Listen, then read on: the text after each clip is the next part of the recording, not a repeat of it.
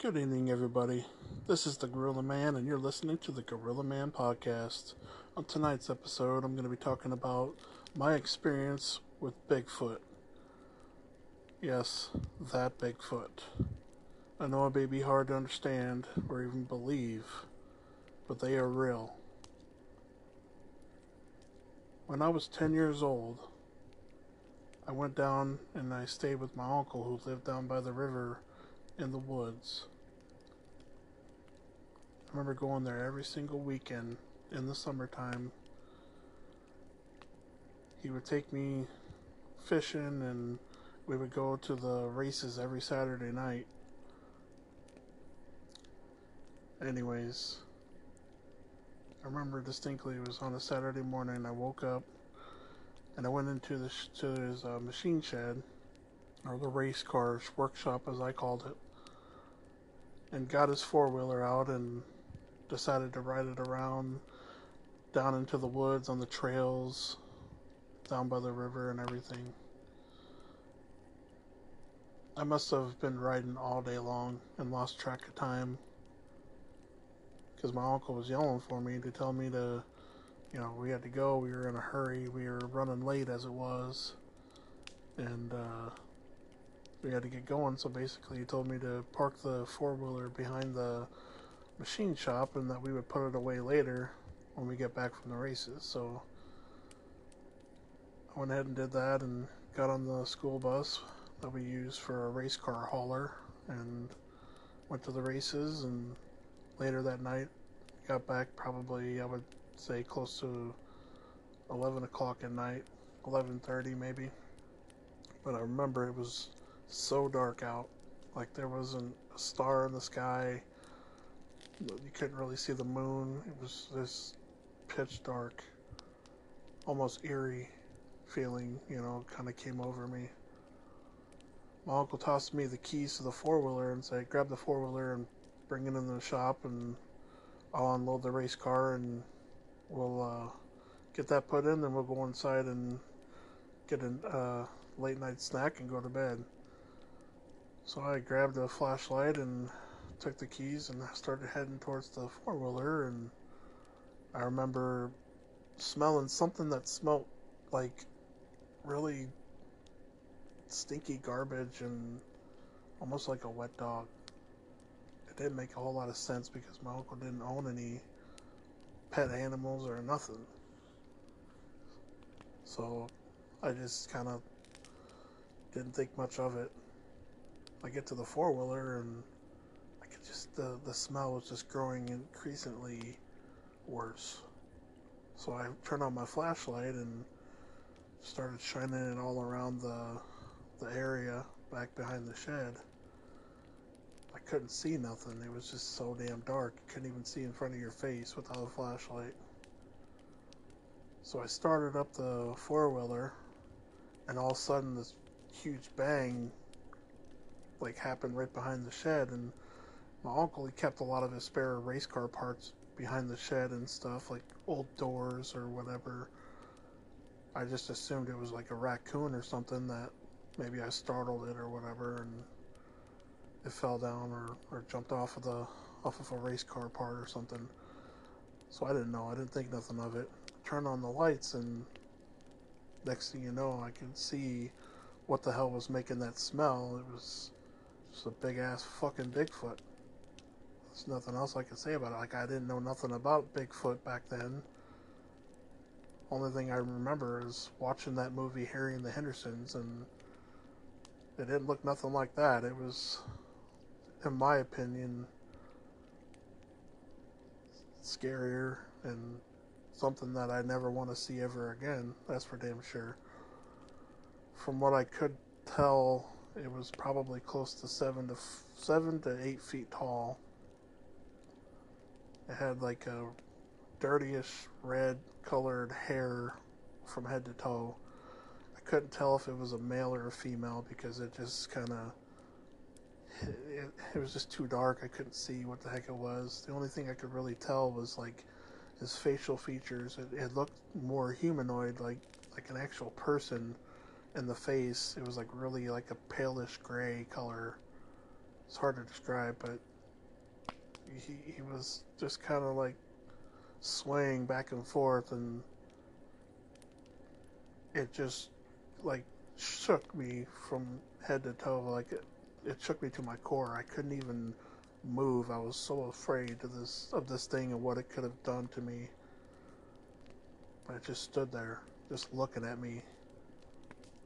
His eyes glowed red with a reflection from the headlights from the four wheeler. And he kind of let out this little grunt, like, don't even think about coming any closer. Which, no way in fucking hell would I ever have fucking done that. Just the fact of the matter is, like, I was just so scared. Like, I don't know if I pissed myself or what, but I was scared. I just know that. Anyways, my uncle was kind of wondering, like, you know, what the hell's taking him so long? So he, like, yelled for me to come and put the four wheeler away, and I, I, didn't dare say a word. I was just frozen. Like, I, I didn't know what to do. And that thing just kept looking at me and swaying back and forth, like, testing me so then my uncle just came out of nowhere. It's like, what are you doing? You know, what's taking so long? And he comes around the shed and he sees what I'm looking at. And it's just like, I don't know if his instinct took over. He just like, get off the four wheeler. And he kind of like shoved me, and the thing just left out, let out this horrific, blood curdling scream louder than anybody or anyone that could ever, like at least a human being, no way in hell that they could ever possibly scream as loud as this thing did. Sorry, it just, I'm getting goosebumps thinking about it still. Anyways, the thing took off, just breaking tree branches and everything behind him. And my uncle jumped on the four wheeler and took off after it. Now, my uncle, he was a monster of a man. He stood probably close to six foot eight, 250 pounds ish, or whatever. But this thing, Bigfoot or whatever the fuck it was, it dwarfed him. It was close to eight feet tall, seven to eight feet tall. And I, if I had to guess, it was probably close to 500 pounds. It was just a monster. And, and where we lived, you know, there's there's no bears here in Iowa. At least none that have ever been recorded. We have maybe a few mountain lions, but that's about it. And that's very, very, very seldom that we get those. So I knew it was something that I had never seen before. My uncle takes off, and he's as he's taking off, he's yelling at me to get my ass in the shed and lock the door behind me. So I did.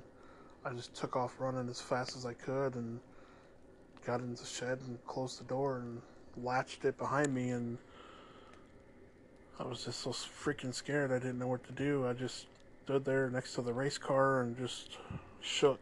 You know, I was just like trying to, my mind was just trying to adapt to what the hell I just saw. Because it didn't make any fucking sense to me. I've never seen anything like that before in my life.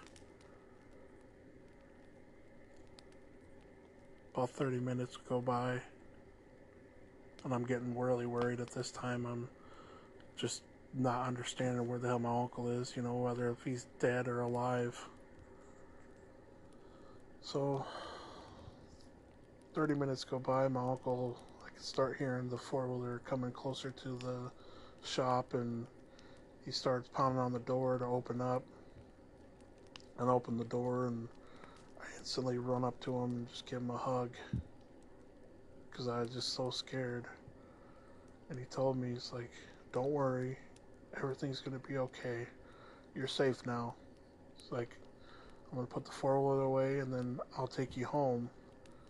And I, I was irate. I didn't want to leave. I didn't want to go anywhere. I wanted to stay with him that night.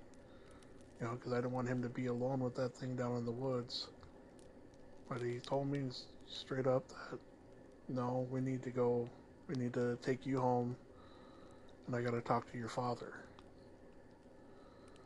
So he drove me home, and I went upstairs, you know, kind of throwing a temper tantrum in a sense because I didn't want to come home. I wanted to stay with him. So I crawled up in the bed and I had the windows open, and my uncle and my dad went outside and they were talking.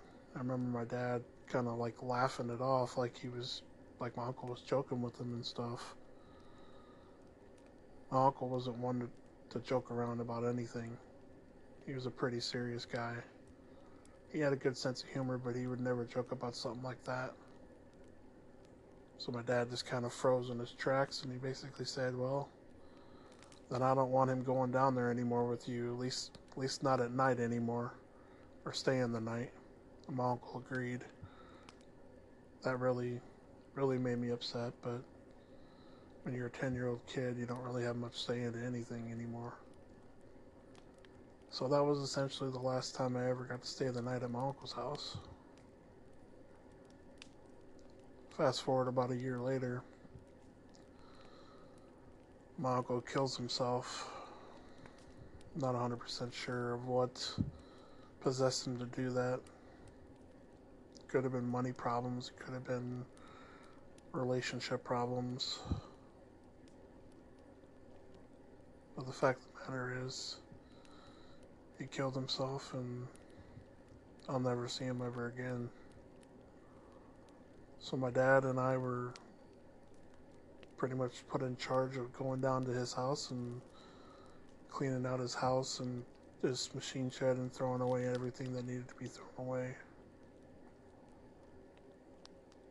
And I went back by the behind the machine shed and stood there for a little bit, kind of looking in the woods. I didn't know what I was going to see.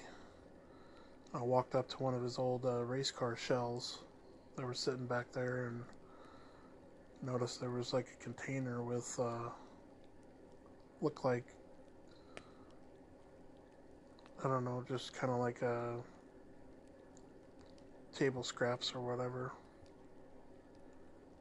I asked my dad. I was like, "Hey, Dad, what's what's up with this? You know, did Virgil have a pet or something?" My dad's like, "No." Like, remember that night when you and your uncle saw that that thing or whatever? I said, yeah. And he's like, well, your uncle had been feeding it for the last year. Like every night before he goes to bed, he would leave out his table scraps and, and a couple apples. So I could see like apple cores on the ground. I didn't really, I just kind of like didn't make a whole lot of sense. I mean, it, I guess it did, but it did to my uncle, I guess. But to me, I, I would be scared to death to know that that thing was coming back and eating every night. So I asked my dad, I was like, well, did you, did he say anything about what happened that night that he took off after it on the four wheeler? My dad's like, well, he said that he got after it and, and it got probably close to 30 yards away from him.